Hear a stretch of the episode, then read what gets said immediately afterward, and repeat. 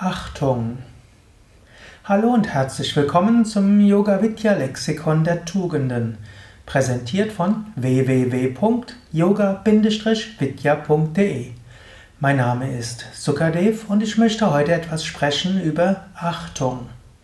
Achtung ist natürlich ein Begriff, der viele Bedeutungen hat.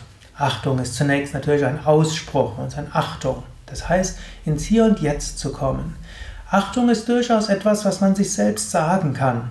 Du kannst zum Beispiel dir manchmal innerlich sagen, Achtung, damit kommst du ins Hier und Jetzt. Ob das immer der richtige Ausdruck ist, ist eine andere Sache. Aber der Mensch hat die Neigung, Luftschlösser zu bauen, in Träumereien zu gehen, zu grübeln über die Vergangenheit und die Zukunft. Manchmal kann man sagen, jetzt ins Hier und Jetzt kommen. Du kannst sagen hier und jetzt oder du kannst dir selbst sagen, Achtung. Und indem du das machst, bist du im Hier und Jetzt. Also ein Aspekt von Achtung, würde man sagen, ist die Fähigkeit, ins Hier und Jetzt zu gehen und sich selbst immer wieder zurückzuholen und sich nicht zu sehr zu erlauben, immer wieder woanders hinzuschweifen. Also Fähigkeit zur Achtung, zur Beachtung im Hier und Jetzt. Achtung ist aber auch ein zweiter Begriff, den man oft mit Hochachtung verbinden kann. Respekt, Hochachtung. Auch das gehört zur Achtung dazu. Das heißt, du hast eine Hochachtung zu anderen. Du kultivierst ein Gefühl von Respekt.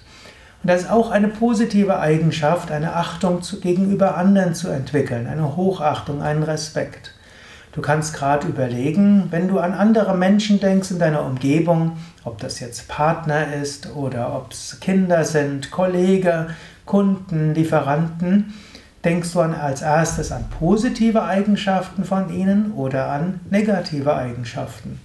Vielleicht kannst du dann überlegen, was haben die alles für positive Eigenschaften? Und so gewinnst du Achtung. Natürlich auch wenn du an dich selbst denkst, hast du auch Achtung vor dir selbst. Natürlich, jeder Mensch hat positive und negative Eigenschaften. Und vielleicht bist du jemand, der in sich selbst mehr die negativen Eigenschaften sieht. Selbst dafür könntest du dir eine Hochachtung zeigen, denn du bist jemand, der hat hohe Ideale und deshalb merkst du, dass du in manchen den Idealen nicht gerecht wirst. Du kannst eine Hochachtung vor dir selbst haben, weil du diese hohen Ideale hast. So ist es gut, Achtung zu entwickeln, Achtung vor dir selbst, vor deinen Mitmenschen. Aber ganz besonders wichtig ist noch Achtung vor der ganzen Schöpfung der bewusst zu sein, ja, in der ganzen Schöpfung, dort offenbart sich die Göttlichkeit. In der ganzen Schöpfung, dort offenbart sich eine göttliche Kraft. Du kannst diese spüren, du kannst diese fühlen.